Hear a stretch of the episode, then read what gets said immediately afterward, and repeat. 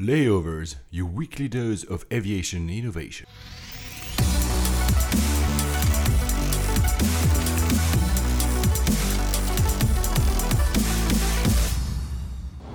Hello, ladies and gentlemen. Welcome aboard from the flight deck. This is Paul Papadimitriou.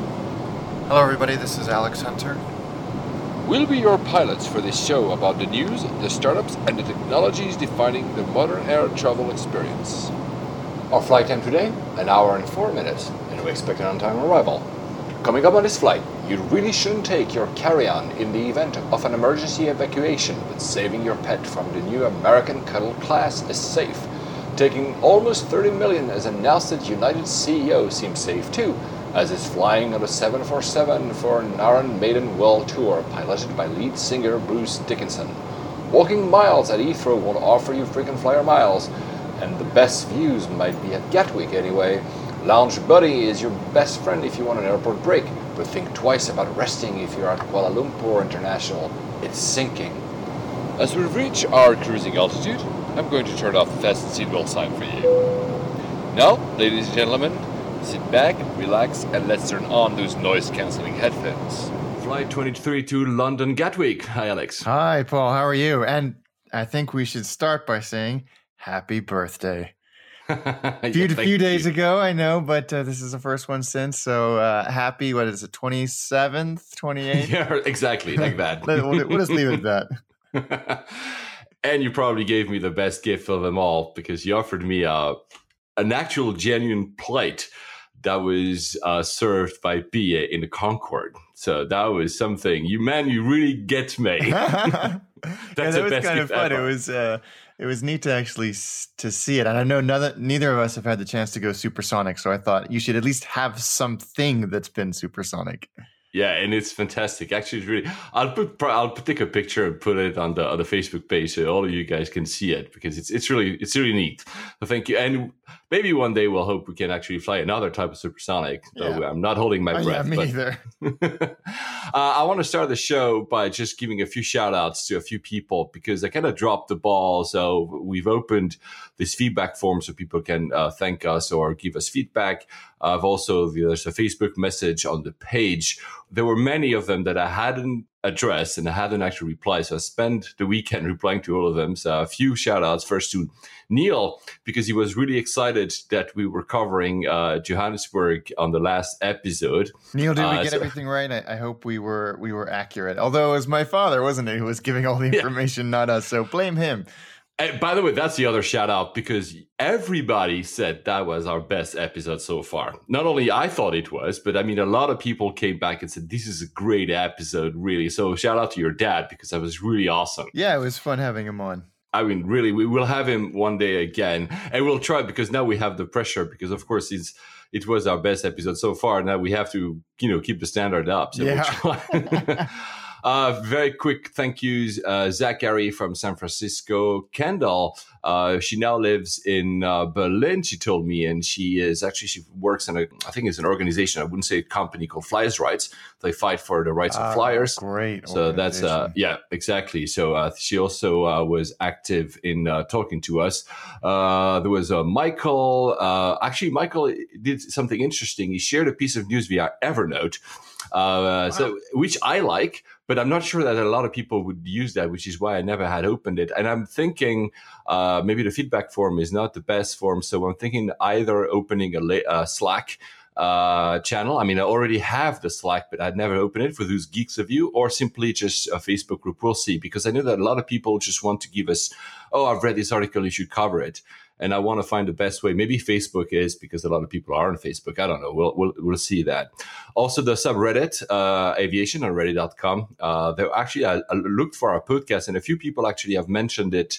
Uh, that it is a great podcast to listen to. That they're active listeners. So thank you. Uh, specific shout out to it's the username is impossible to pronounce. It's a triple H and M, I think, so or something. so thank you so much. Gen Kanai, uh, we recently relocated to uh, Shanghai after having lived in Tokyo for a very, very long time. He actually said it is the best postcard for frequent flyers to keep up with the airline industry trends and news and key travel related apps. So thank you wow, so much for writing that's, that. Uh, very kind indeed.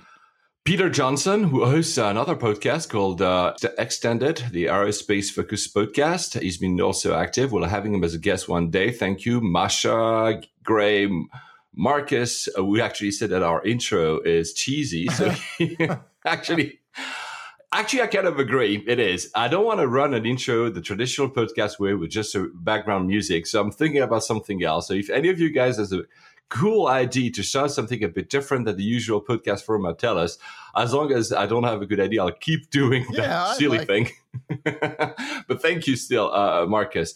And other also camille uh, personal friend that you've met uh, alex uh, mika uh, his wife uh, marcus used to work as in a defense contractor in france also gave us a lot of feedback so that's great. Yeah, so anyway so much for that and your brothers as well. Yeah, my, my, brothers are very active listeners, which again, I'm still getting used to the idea of that. But uh, thanks for that. thanks to them for their support and and thoughts. Uh, my youngest brother Will just flew on Singapore Airlines and confirmed that the what is it the A340-500 does in fact have that body storage capability. Uh, the, the morgue, the yeah, morgue, the in-flight yeah. morgue, yeah. So the flight doesn't exist anymore, but think they're thinking about reigniting it with a different aircraft. Uh, so we'll see if that morgue reappears. Not the best thought when you're flying. Um, so talking about something that was all over the news these recent days with a BA, a 777 called Fire. Uh, have you seen that? Extraordinary story, wasn't it? Everything, yeah. uh, I mean, we we live in an age where these stories unravel so so quickly and with such extraordinary detail from so many different angles that we within a matter of minutes were able to see photos from the tarmac of this plane catching fire and listening to the air traffic control and of course the uh, reams and reams and reams of speculation as to what exactly happened. But yeah, we're arriving in an age where, like, you figure that everything is being either videoed or photographed. It's yeah. insane, right? Which I suppose has- for investigators is is beneficial um, once the noise is and has died down. But essentially, what happened, in case you you you somehow missed this, was a BA triple seven was on the runway at Las Vegas, had started its engine, had started its its run up. It was, yeah, taken off. Yeah. Yeah. And uh, there was an issue with with one of the engines. Um, it caught fire. They aborted the takeoff, thankfully, and evacuated the airplane. The, the extremely quickly, unbelievably quickly. I th- this whole thing is, it, you know, if something goes wrong, you want it to go like this. I think everything you, actually, went it's, it's, it's it's great that you say that because it's exactly what we talked about in the last episode twenty two with your dad, the airport readiness. When you hear the ATC. So the ATC, you know, in the US, it's uh, for those who don't know, uh, are uh, publicly available. I'll put actually a link to for you guys to hear. The the calmness, the quietness, almost mundane the way they handled it, you know, and it was extremely fast. Not only it's almost as if the the ATC tower knew and started sending the engines, the fire engines, before the Mayday call and they arrived on the scene extremely quickly, yeah. extinguished extremely quickly, and also the staff at BA was extremely well prepared to put everybody out and to uh, disembark the plane to uh, in, in less than 34 minutes. So it was quite amazing.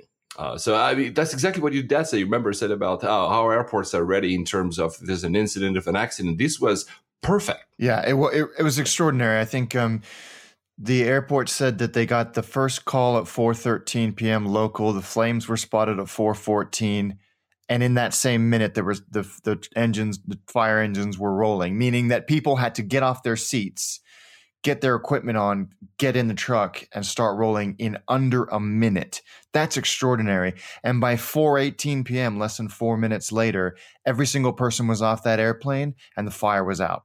Yeah, and if you've seen the pictures. Incredible was not a small fire. No, not at all. Now the big the big thing though is as in every incident in the past, let's say three to five years, there's always this big debate of people actually going off the airplane and starting taking selfies and taking pictures of the plane. There's a fire. Yeah, there's a basically a giant fuel tank on fire because this plane was fully loaded to go from from Las Vegas to Gatwick. That's a lot of fuel, highly combustible fuel. And, and, and if you think there was, it, it, it's it's actually uh, interesting because almost now uh, to a dot, thirty years ago there was another. It was not BA. It was British Airtours, which is which was part of BA.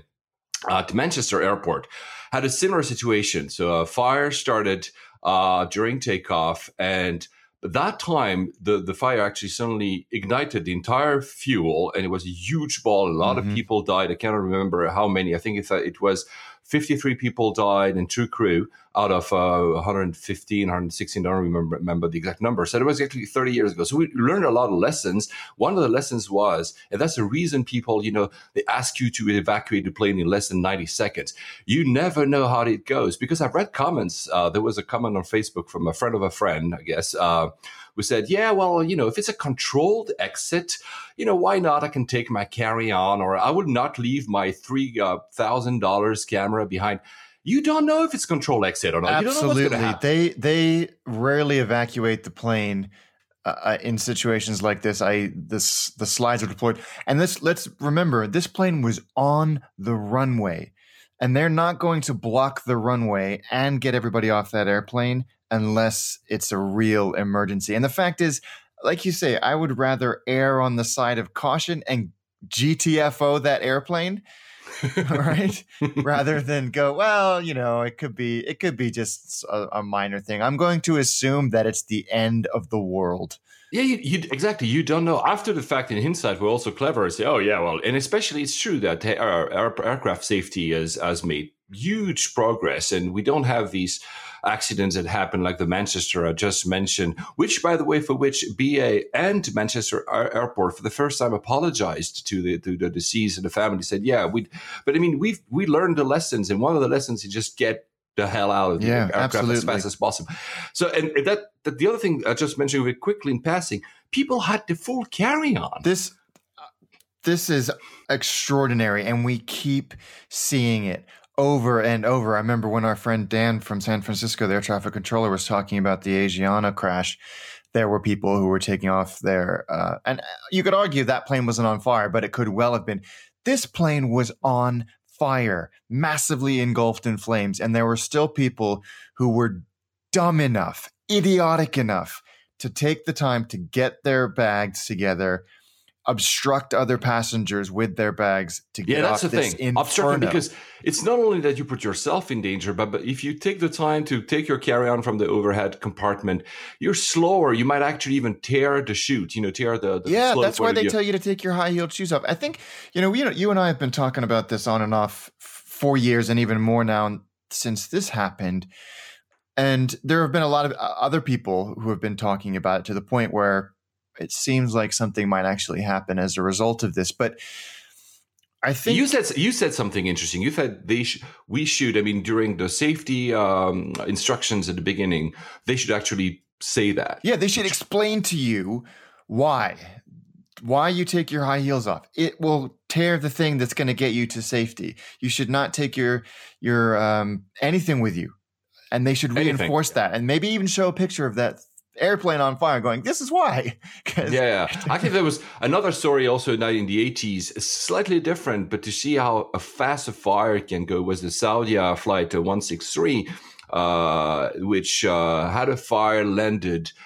By the time the plane stopped on the runway stopped uh, probably too uh, too late everybody had perished not because of the fire but just because of the fume. It can go extremely fast. It was less than i think three minutes everybody died. Uh, so that happens, even though we are making aircraft are more secure, we learn our lessons. Guys, do not be dumb. Yeah, really. I mean, there's there's something going on with these people where they think they just don't understand the, and, and perhaps i mean ironically perhaps it was the calmness of the crew and the efficiency uh, with which this evacuation was done because every i mean this pilot the captain had been flying with ba for 40 years he was one flight away from retirement this is i mean you couldn't write this as a script it's it's just perfect and you know you could come up with a microscopic excuse for these people that because it was done so efficiently, because it was done so calmly that they thought it wasn't a big deal. But I don't care what anybody says. When you're getting off the airplane via the slides, I will punch you in the face myself if you try and bring anything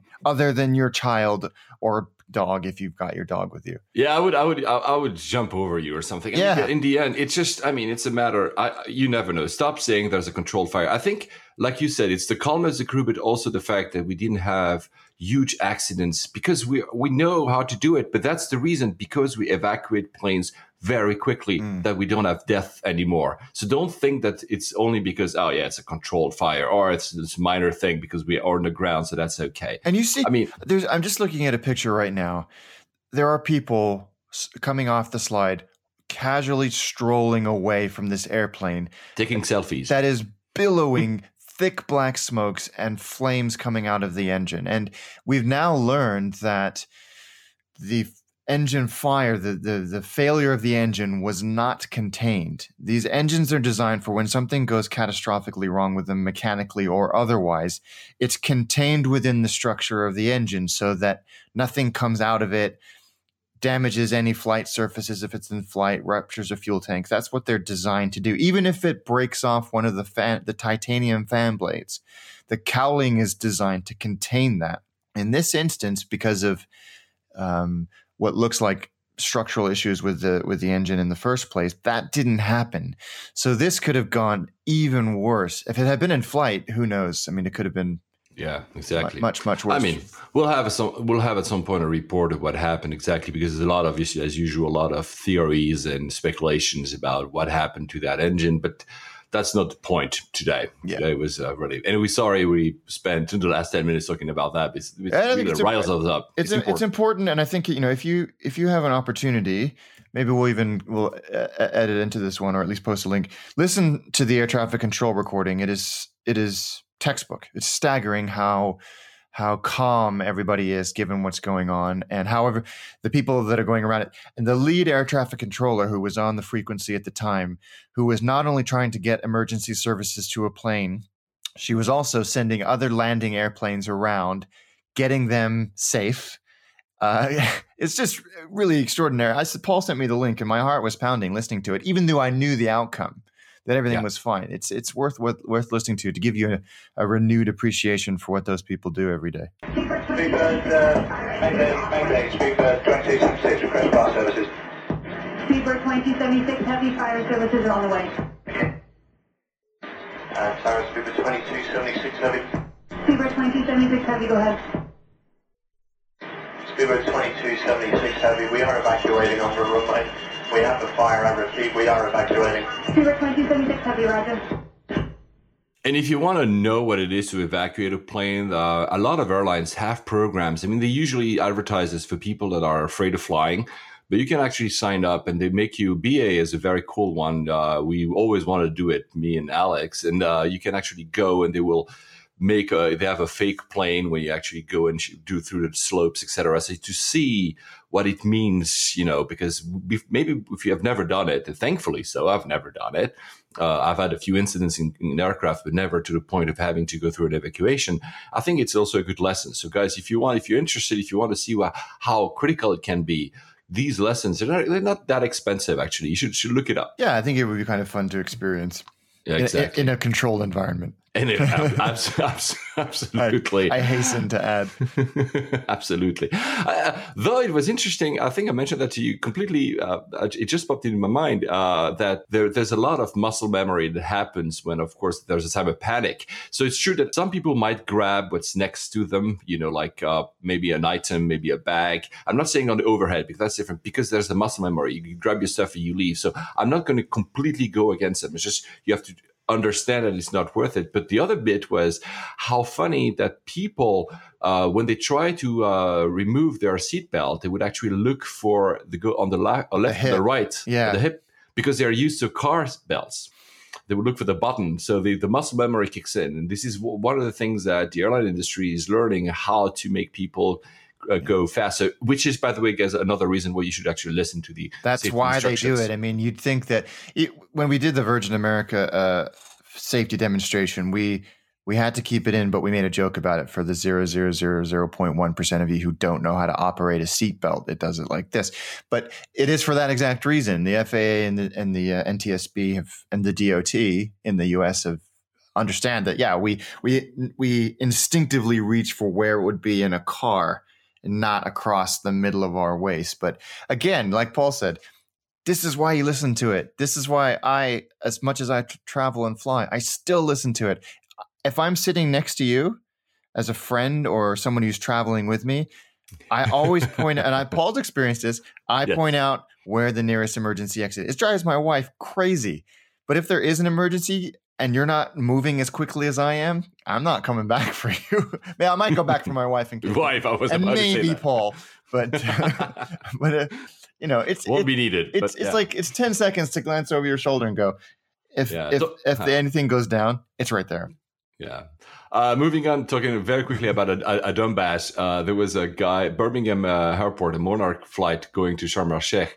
A guy wanted to smoke in a, in a lavatory. You don't do that. Oh, no. Still, uh, still on the ground, and uh, actually set a fire to the plane Oh, twice. I missed that. Yeah, and uh, and was actually then, of course, uh, taken by the police in custody, et cetera, et cetera. So was he drunk or not? I don't know, but still, you still see a lot of dumbasses. So don't hesitate to tell your, your crew that these people are putting you in danger. Uh, moving on, still on BA though, the better news because you've had the luck to, to fly with uh, BA on first class, and uh, you actually loved the experience. And uh, Yeah. very quickly, so that BA will be introducing new first class seats, and they look really cool. They look fantastic. Um, these are going to be, I think, initially exclusively on the Dreamliner, and the not, not just the seats, the whole cabin just looks. Yeah. it looks like in a in a really nice way. It looks like a sort of an old London club, like a gentleman's club, but not like a strip club. Um, it looks it looks contemporary but but kind of deferential to their heritage uh, lots of kind of dark colors without making it too sort of dingy they've they've done a really really good job with it Yeah, it's really fantastic. I will post obviously some pictures. Uh, the designer is always a website you want to look at if you like uh, these uh, premium experience. I also curate uh, Flipboard uh, magazine, as they call called Seat uh, 1A, where I put a lot of these fancy seats and stuff. It's really talking about fancy seats. Singapore was always ahead of the curve, and they just announced that they will probably um, have new seats by 2017. So I'm really looking forward what they will have there. Although I've never flown them in first class. you're right they they really are ahead of the game But now, you know, with all you know, the Etihad and the others, so they had, I guess, to. Uh, I think they, they introduced the new seats when they got the first A380, but that was almost seven years ago. 2007 Eight. eight years ago yeah eight years ago. So it's uh, so they have to probably think about something. Uh, they are early designs, but none of them are the ones that we probably see. So they also they, they also look pretty cool. And still talking about first class, uh, you, uh, Alex mentioned that on when there's a fire, you would accept that you would grab your pet on the way out. Uh, American Airlines uh, just introduced uh, first class uh, pets. It's not a seat, but it's a container within, so not in the hold, but in the cabin for your pets. So if you love your pets, uh, American Airline is the way to go. Honestly, you know, what, I'm sure they also make a good profit out of it because i bet uh, they make a fortune out of it people love to fly with their pets. I, I have pets. I mean, they usually fly in the hold. Not, I mean, I don't take them in, you know, just business trips or holidays. But uh, yeah, I, I can see why. So that's a good. I don't know how if a lot of people will use them, but I think it's a great marketing way for them to attract people that love their pets, their small dogs and stuff. they call it wait for this cuddle class give me a break but that's awesome. Come on.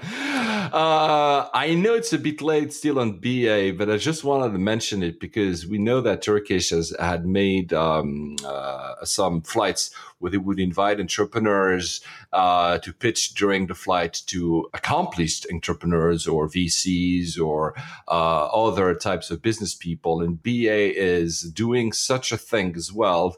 Uh, they will go from London to Austin, Texas, and they, they are opening a competition for people to actually. It's not reserved, by the way, to startups in the tech technology sector. It can be anyone who's having a, a business, a small business, to go to the flight uh, and actually pitch your idea, get help from these mentors. And I think the deadline is coming up today or tomorrow. So if the show is up quickly enough, you'll be able to go. Uh, but I think it's an still it's, interesting. it's a great idea Yeah, I think it's a cool idea. Yeah, ex- exactly. It's uh, the mentoring flight itself will take place on uh, on October 2015, and uh, the reason they do that is also obviously marketing because they're relaunching their uh, business uh, offering for miles frequent flyers. You know, not you as a person, but offering as, a, as companies, yeah. Uh, corporates.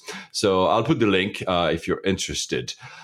Now, talking about somebody that could have mentored you, but is no longer here, is the CEO of United. What a story! Wow, yeah, this United are having like a banner year. Jeez, Louise.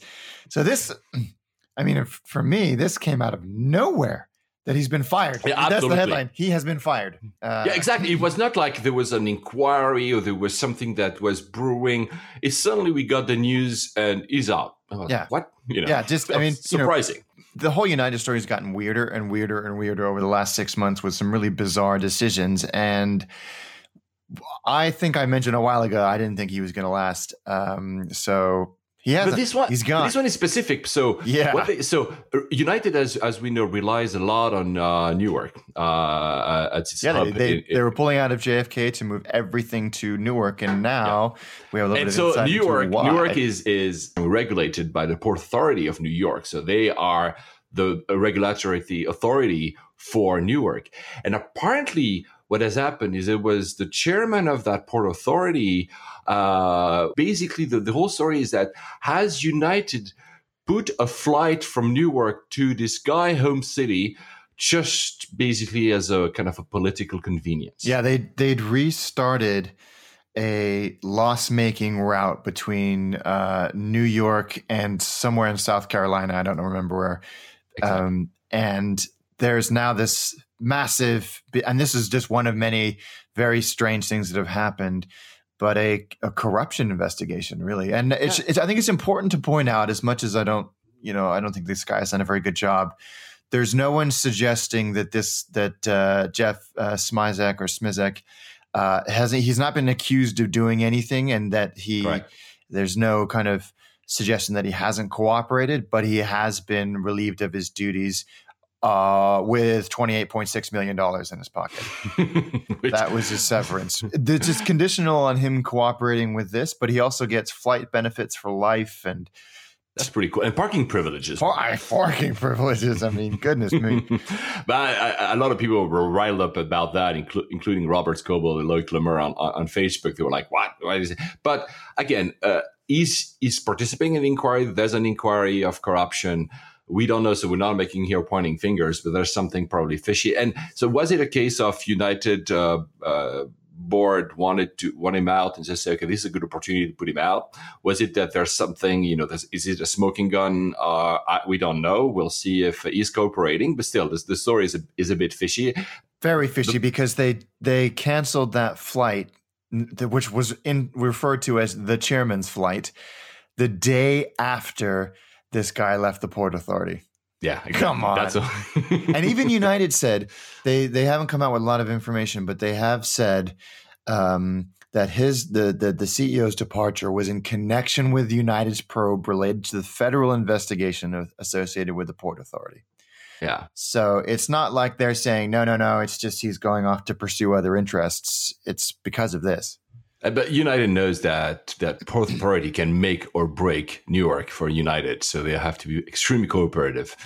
They, they don't want to lose that hub. Yeah. Not that they would lose it is not an eventual possibility, but they have to be extremely cooperative because they rely heavily on Newark and thus the Port Authority.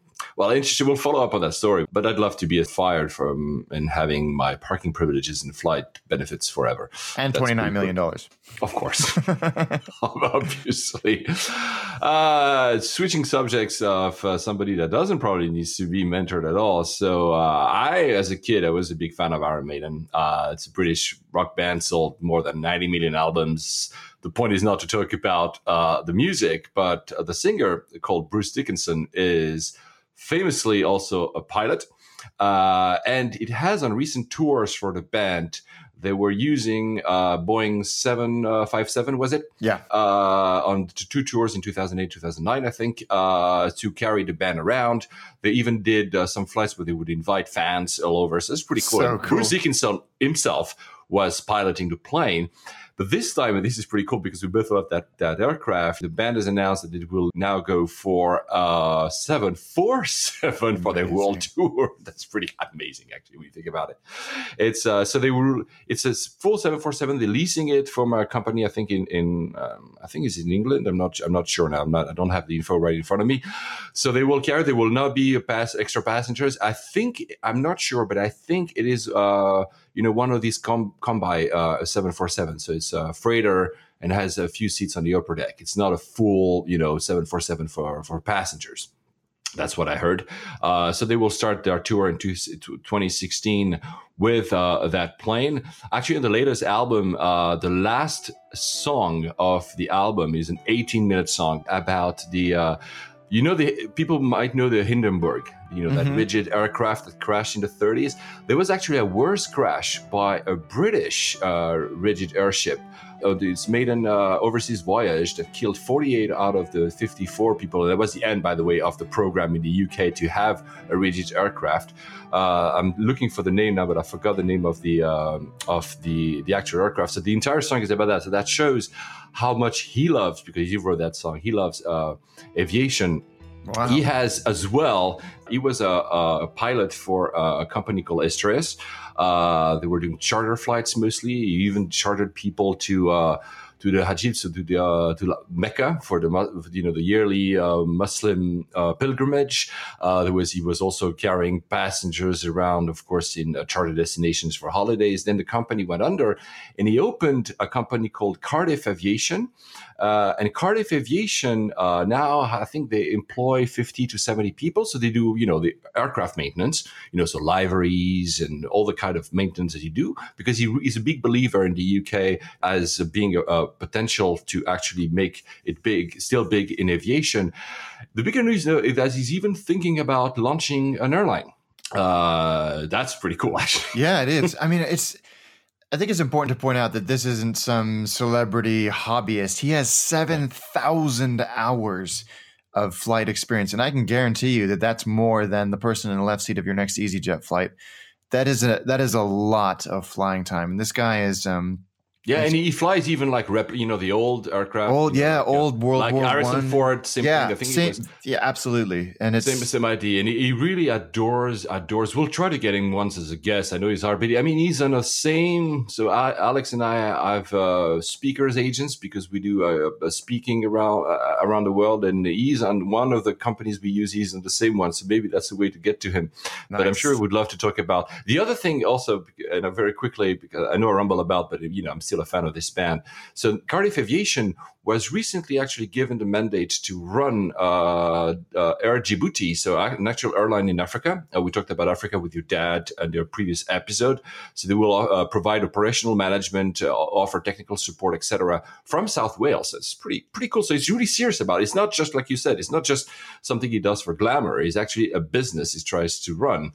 And finally, I will say he also has so the biggest uh, aircraft ever. It's, it's actually a, like a rigid aircraft, like the ones we just mentioned, the Hindenburg and the other that I will find the name eventually in my in my memory. Uh, there's this company in the UK that's trying to launch these massive, massive rigid aircrafts to uh, think of them as massive balloons to do a cargo transfer. He's uh, an investor in that company. They've already actually have the prototype uh, for for it, so he's really serious about it. Yeah, and so. yeah, he he he likes the mechanics, the theoretical mechanics, and the operational side of airlines and aviations, and the business side just as much as getting behind the controls.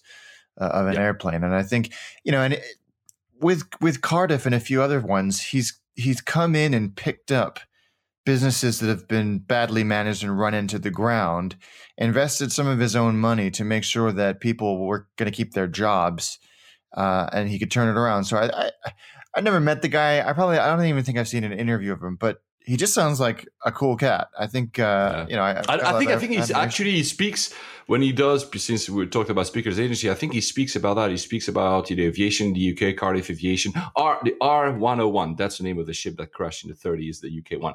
Uh, so he really is really passionate about it. it, it the funny bit of the anecdote is that he learned to fly in the, in the 80s. So he was already touring with a band, and the drummer had uh, his license for you know single engine and he said, okay, if, if the drummer can do it, I can do it as well. And then it led to all he did now. he, he did also Olympic fencing. So he's really like almost like a polymath. You know, he wrote books and stuff. So it's really amazing. Amazing. Finally, for those, uh, I couldn't see him, but he was last uh, two weeks ago. So end of August.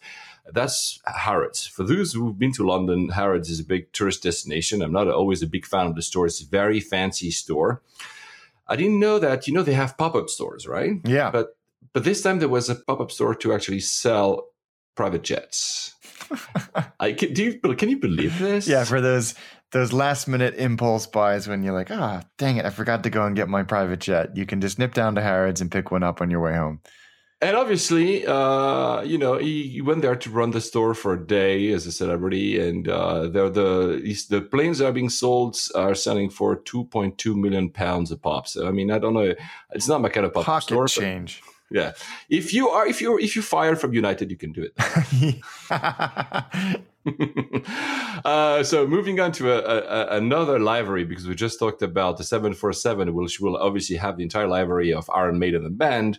We talked about a few episodes ago. I can't remember what it was. It was I think in, in the spring of Star Wars ANA, and that was just revealed. The actual plane was revealed. It looks incredible. Have you seen the Have you seen the uh, YouTube video? Yeah, They've hired storm stormtroopers. It's fantastic. It's this. It's a beautiful. So it's 787. So it's already a beautiful airplane, and it's the it's the R2D2 uh, one. Yeah, special livery, livery jet. That's uh, it. Just looks fantastic. It's it's the perfect plane for that type of thing, and I think this is one of three or four special yeah guests. yeah because now they said that they at first they only announced that and now they said that they will do other ones with other characters of star wars. They're really going full in with that. So i really hope i can fly once. I've never flown the 787 you might fly one actually. You told me. I think i have yeah a few opportunities coming up so i'm so that. jealous.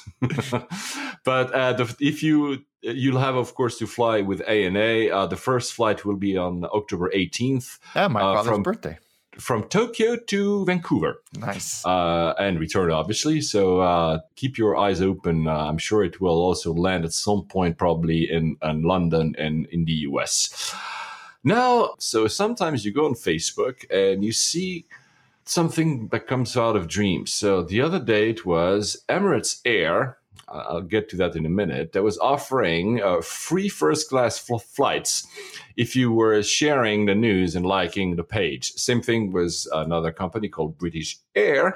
Uh, exact same thing. Uh, I mean, how can you fall for this? Yeah, it's it's prevalent. It's it's been happening since the dawn of of the internet. But it's. I've seen them with Virgin Air, Virgin uh, vacation trips like this blah blah blah and we'll be giving away you know this that and the other. And it's a blatant use of of, of brand and copyrighted material to yeah actually the pages people. so they were they were really written emirates air dot and british air dot. The, the logo they simply ripped it off for their logo from the official page. The same thing with the header and everything. So it really looked official. The only thing is not only the message was obviously scammy, it was full of mistakes of syntax and orthographic mistakes, but it kept being shared and shared and shared. And I saw that on my feed and I was like, the hell.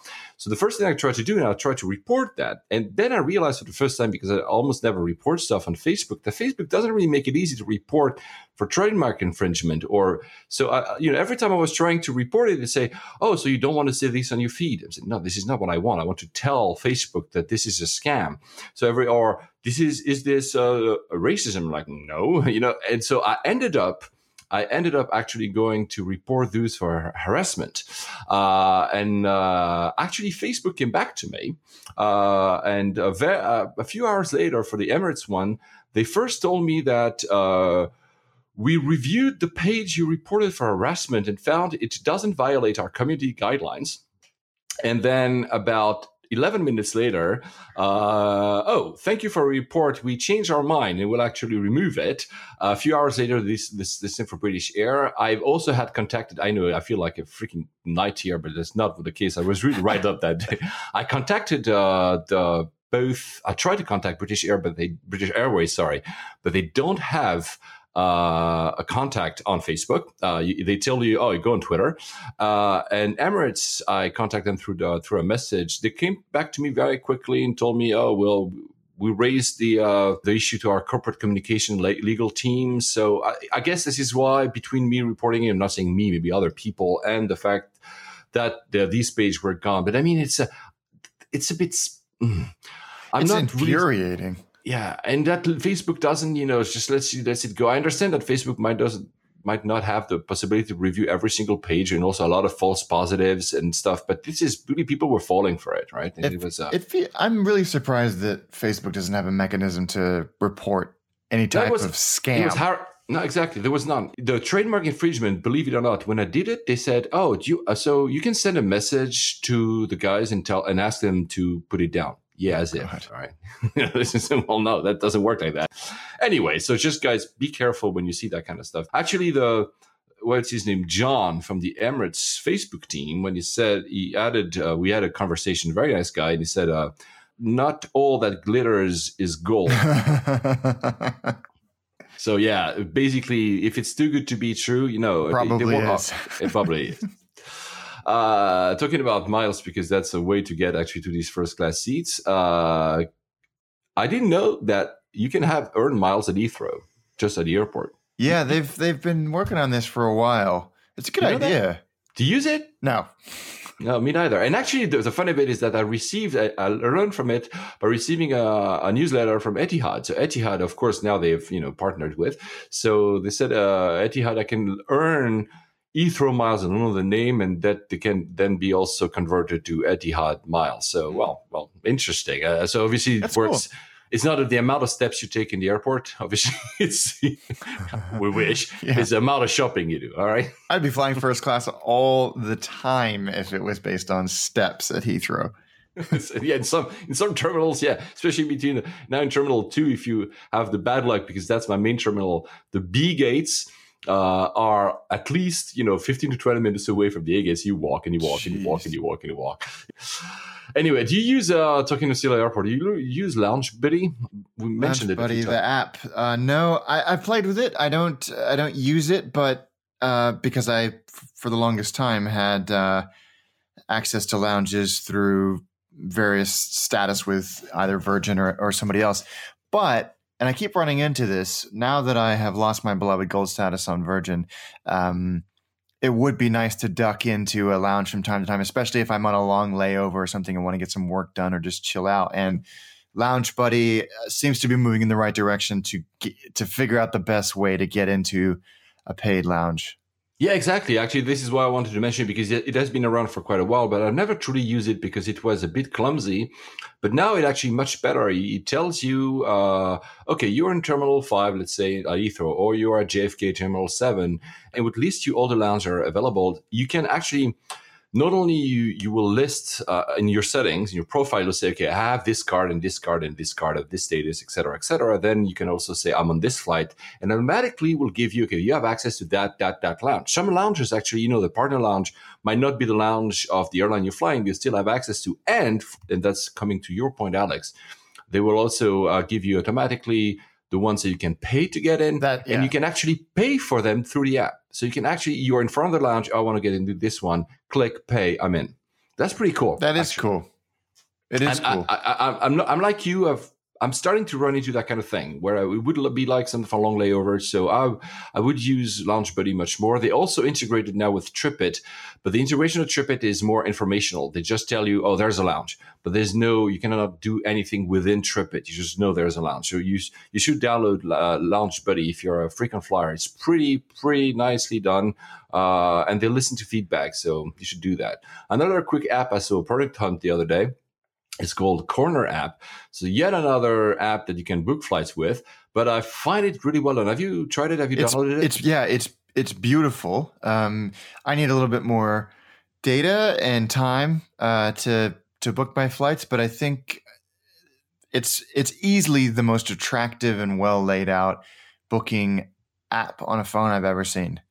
Um, yeah, and you can look so at places like um, not just by price but by weather. weather. Yeah, that's um, pretty cool. So you say I want to fly and uh, and then you can sort by weather and say only fly in good weather, and it will. It's really beautifully done.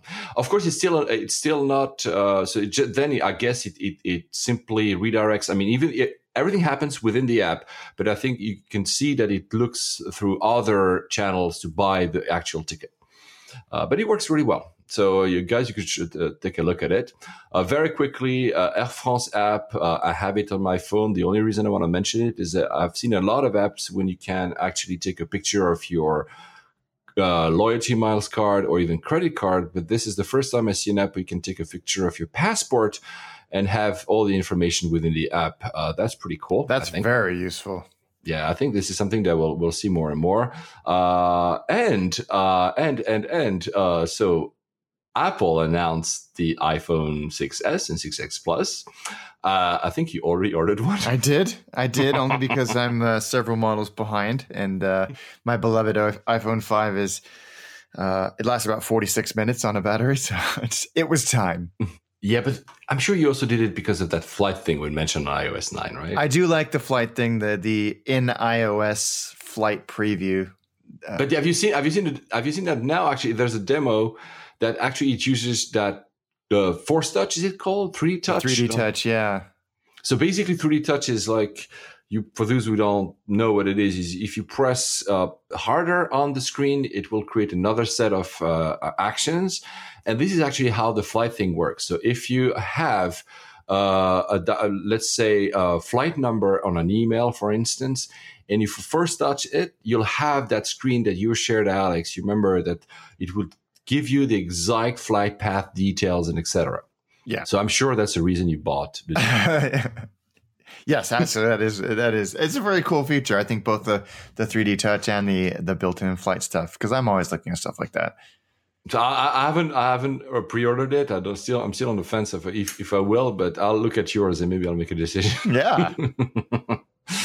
Uh, another thing I stumbled upon uh, very quickly is that KLM is, as usual, very good on social, and now they are actually doing a lot of sponsors posts on, uh, so ads basically on uh, Instagram. You might have seen them if you are on Instagram. Uh, of course, it depends on the territory, so they're not always in all territory. But the, the interesting bit is that instead of uh, putting ads about flights and destinations, there are all the ads are about what happens, something that you'd like, Alex what happens in the background. So, for instance, uh, maintenance of jet engines. It's pretty interesting to go in that direction. It's very cool. Uh, it's a beautiful photo, the the one that you're referencing. Um, and if you and if you click on it, it leads you to KLM website and it explains you the jet engines and everything. And actually, it's uh, I understood that after a while. It's almost like a job offer. It's like to uh, attract engineers. Nice. It's clever. Interesting. That's clever. I mean, yeah. these guys are are the leaders for social um, amongst airlines. I would say KLM. They've done such a great job. Such a great job. I'm super impressed by them. So now, uh, going back to the United States, there was a slight problem. Uh, we talked about Newark earlier. Newark. what happened? Yeah, this could have been really bad, but um, a hangar collapsed. It's almost like it just sort of deflated. Um, four people were injured, so it wasn't without any um, any issues. But mercifully, it had been decommissioned. This hangar, and of course, it was a United Airlines hangar as well, just to kind of just to beautifully and eloquently, almost poetically illustrate the state of that airline. It just it's got the logo emblazoned on the side of it, and it just it's just sort of slumped like a really crappy cake. And uh, look, so it was being de- it was it was unused and undergoing a, de- a demolition, but then it just sort of collapsed in on, in on itself. It's a pretty spectacular um, picture. Obviously, it's also bad luck, but as you say, kind of hints at the. Uh, I mean, the, sometimes the state of the infrastructure leaves a lot to be desired uh, in North America, especially yeah. the US. So that's uh, sadly probably a sign of it. Uh, the other thing, talking about another slight oops, is uh, it's not a news that is very recent, but we had talked about it between you and me, Alex. Is that Kuala Lumpur Airport is sinking? Yeah, it's it's it's incredible. It's literally sinking, and this has seriously pissed off the CEO of AirAsia, who has has said that it is responsible for not only severe uh, delays, and, and that Kuala Lumpur is, a, is an operational hub for them, but it's damaged some of their airplanes as well. Um, so is it is it one of these uh, airports that is on a man, man-made island, right? Yes, I, I believe so. Not all of it, but at least some of it. There's a lot of airports like that. So obviously we mentioned, I think Hong Kong is like that. Uh, there is Osaka KIX is like that. Uh, there's the extension of Haneda in Japan is like that. There's a lot because, you know, it's, it's not only a, a, it's of course a problem of room. It's easier to just say, oh, we'll just you know create a man-made island and just put an airport there instead of actually have to buy back uh, land or using eminent domain to buy to, to take back land from from people. But as well, it also it's also easier in terms of noise control because the planes are basically landing and departing over the sea. It seemed in that case that there might have been some engineering issues because if that thing is sinking too fast, they will they will end up having an issue. Yeah, absolutely. I know, like you say, um, Kansai had this for years, this problem, and they were able to to to figure it out eventually. But um, this is not good. Not good at all.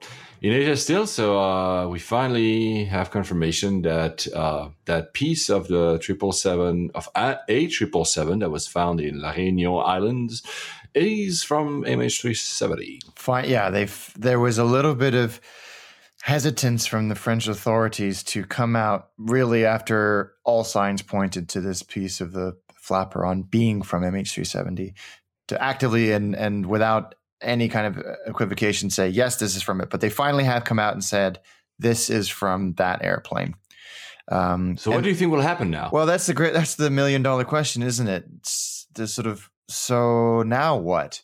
Um, what they haven't come out with, and I think we've been waiting for this, is the forensic analysis of the structure of that flaperon to see how fast it went into the water, what forces acted upon it, um, was it attached to anything when it crashed, that when it hit the water, that that type of thing. So I don't think that they've released that information yet. I think that's probably the next logical step, but we haven't heard anything about any other more significant pieces washing up anywhere in the world. So we're still a long, long way from figuring out exactly what happened to that flight. Yeah, yeah. There, there are some oceanographers that are saying that it, whilst you cannot relocate the exact uh, location where the plane hit the water, or at least supposedly hit the water, uh, you can still, via currents and everything, have a better understanding of a still large, but an area where it could have come from. Yeah. Uh, because it was this flaperon was not the only piece that apparently came ashore on this beach in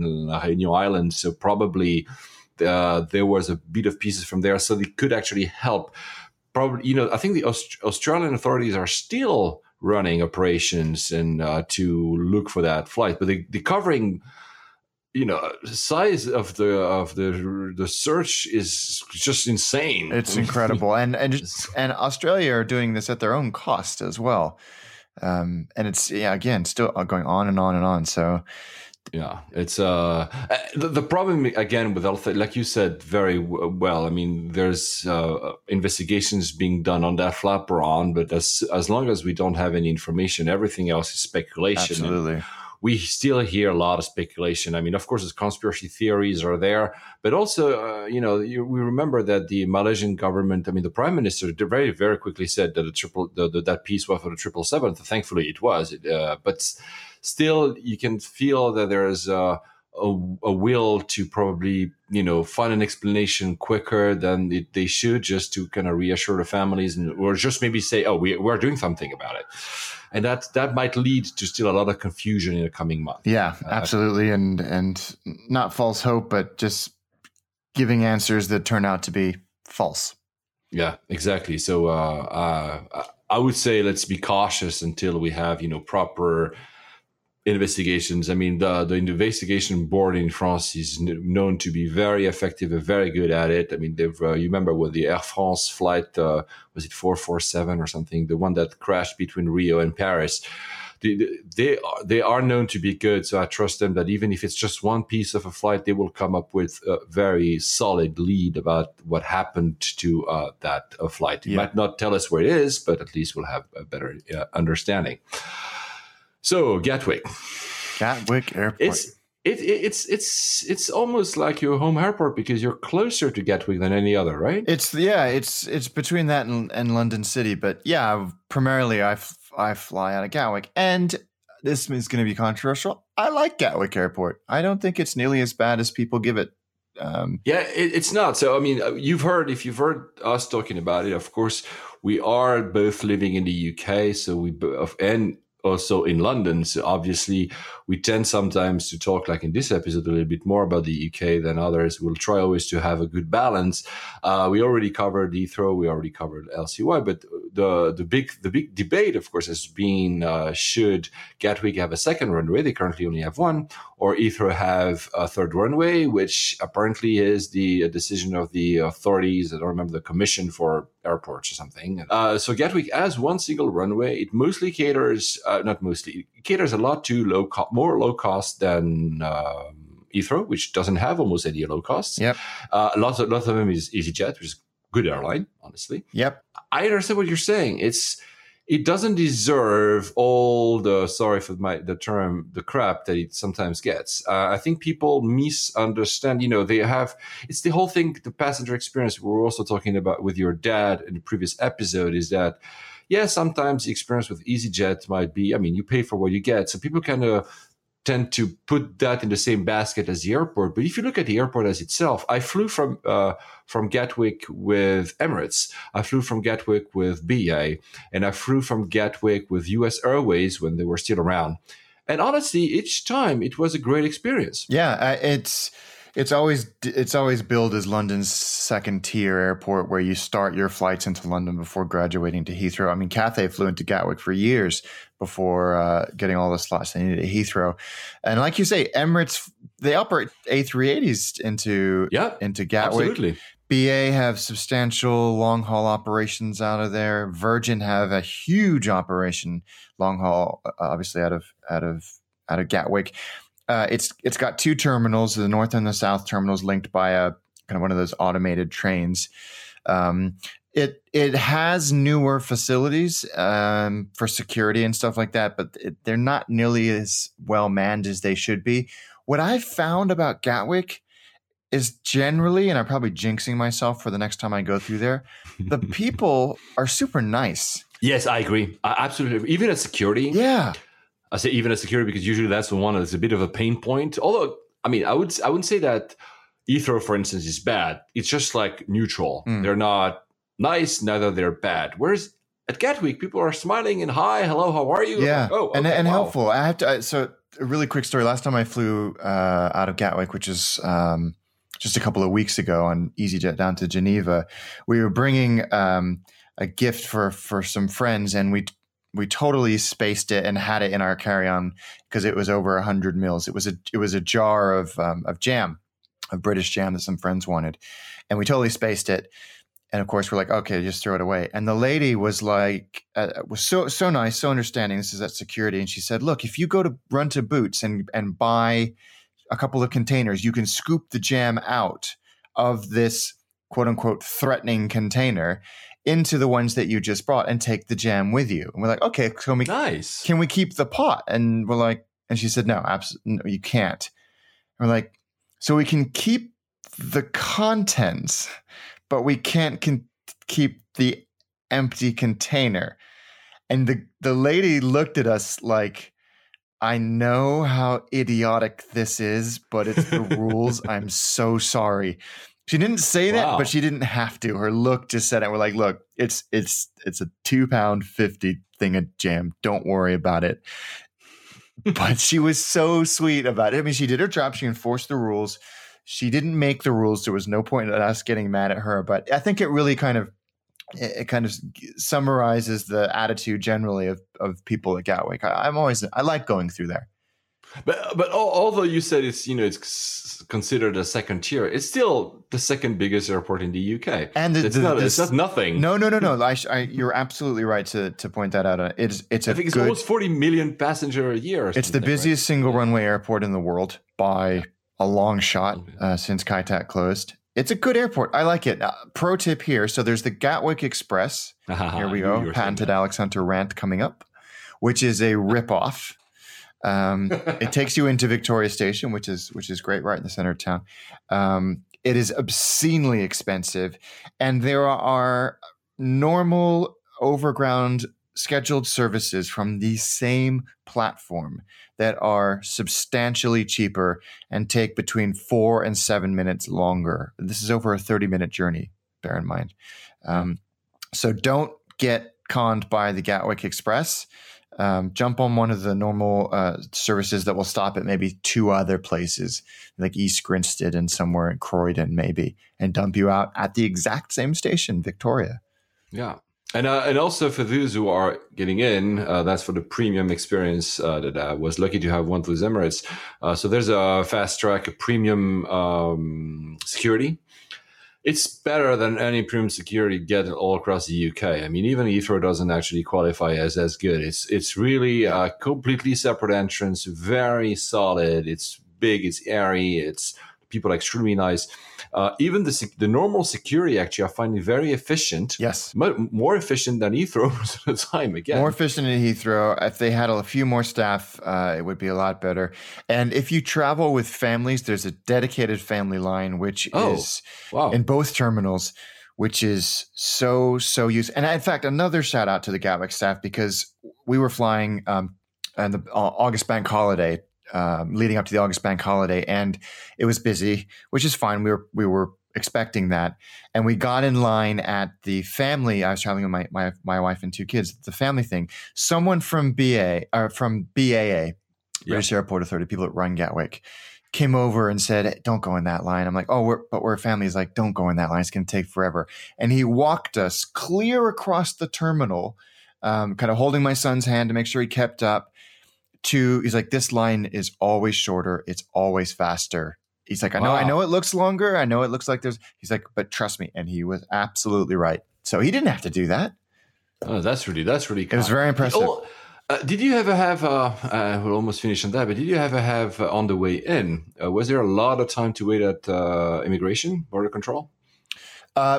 it in, can be right in right? the past That's it can be thing. awful in fact we landed as an a380 were the, the the jet bridges were being put out to an A380, I looked at my wife and said, "We have got to sprint, otherwise we're going to be behind 450 people."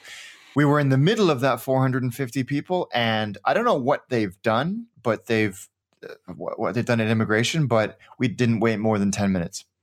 Oh, okay. Because I had off and on experiences about that. Sometimes you have to walk a lot, especially if you're in the terminal that caters for EasyJet. But it's off and on, but it's okay. I'm still acceptable. We had to walk, walk a long way, but we did get to walk over the awesome bridge that, that goes across that. that yeah, we, yeah, by the, yeah, by the way, it's a, it's a great airport to actually do a plane spotting yep. because uh, a lot of it has uh, uh, massive windows. You can look at the apron, you can look at the, the, the runway, the parking. So it's contrary to Heathrow, which is a bit more uh, you know secluded for that. You, you can you have pretty pretty great views. So if you're a plane spotter, it's actually a pretty cool airport to, to watch.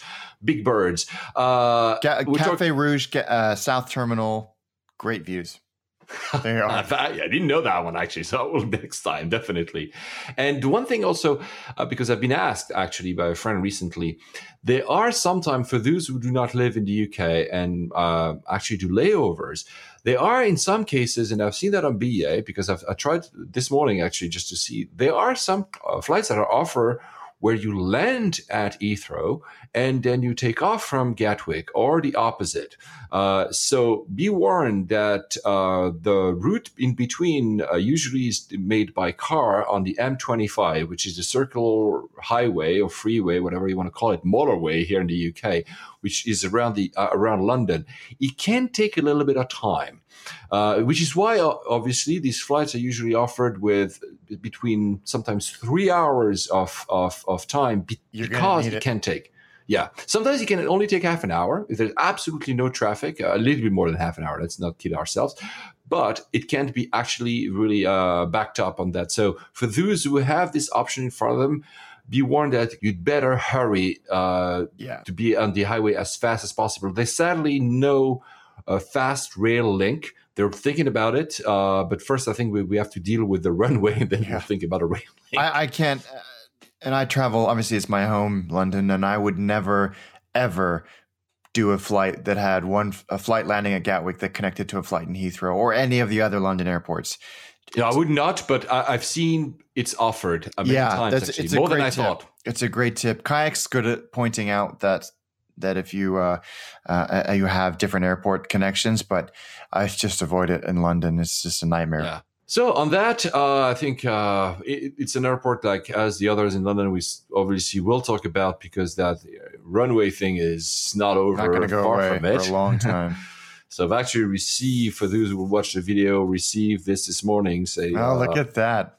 No Heathrow third runway protest on October 10th. And actually, two days ago, I received another, which was Do I want to give a testimonial why Heathrow should have a third runway? We know that some of it is actually, of course, engineered by the airports themselves, fair game. So um, this is why we'll still be talking about it. We will try not to bore you with it. on that, Alex, uh, see you next time. See you next time, guys. Take care. Happy travels. On behalf of Layovers and the entire crew, we would like to thank you for joining us on this podcast today, and we're looking forward to seeing you on board again next week. Flight attendants, please prepare for landing.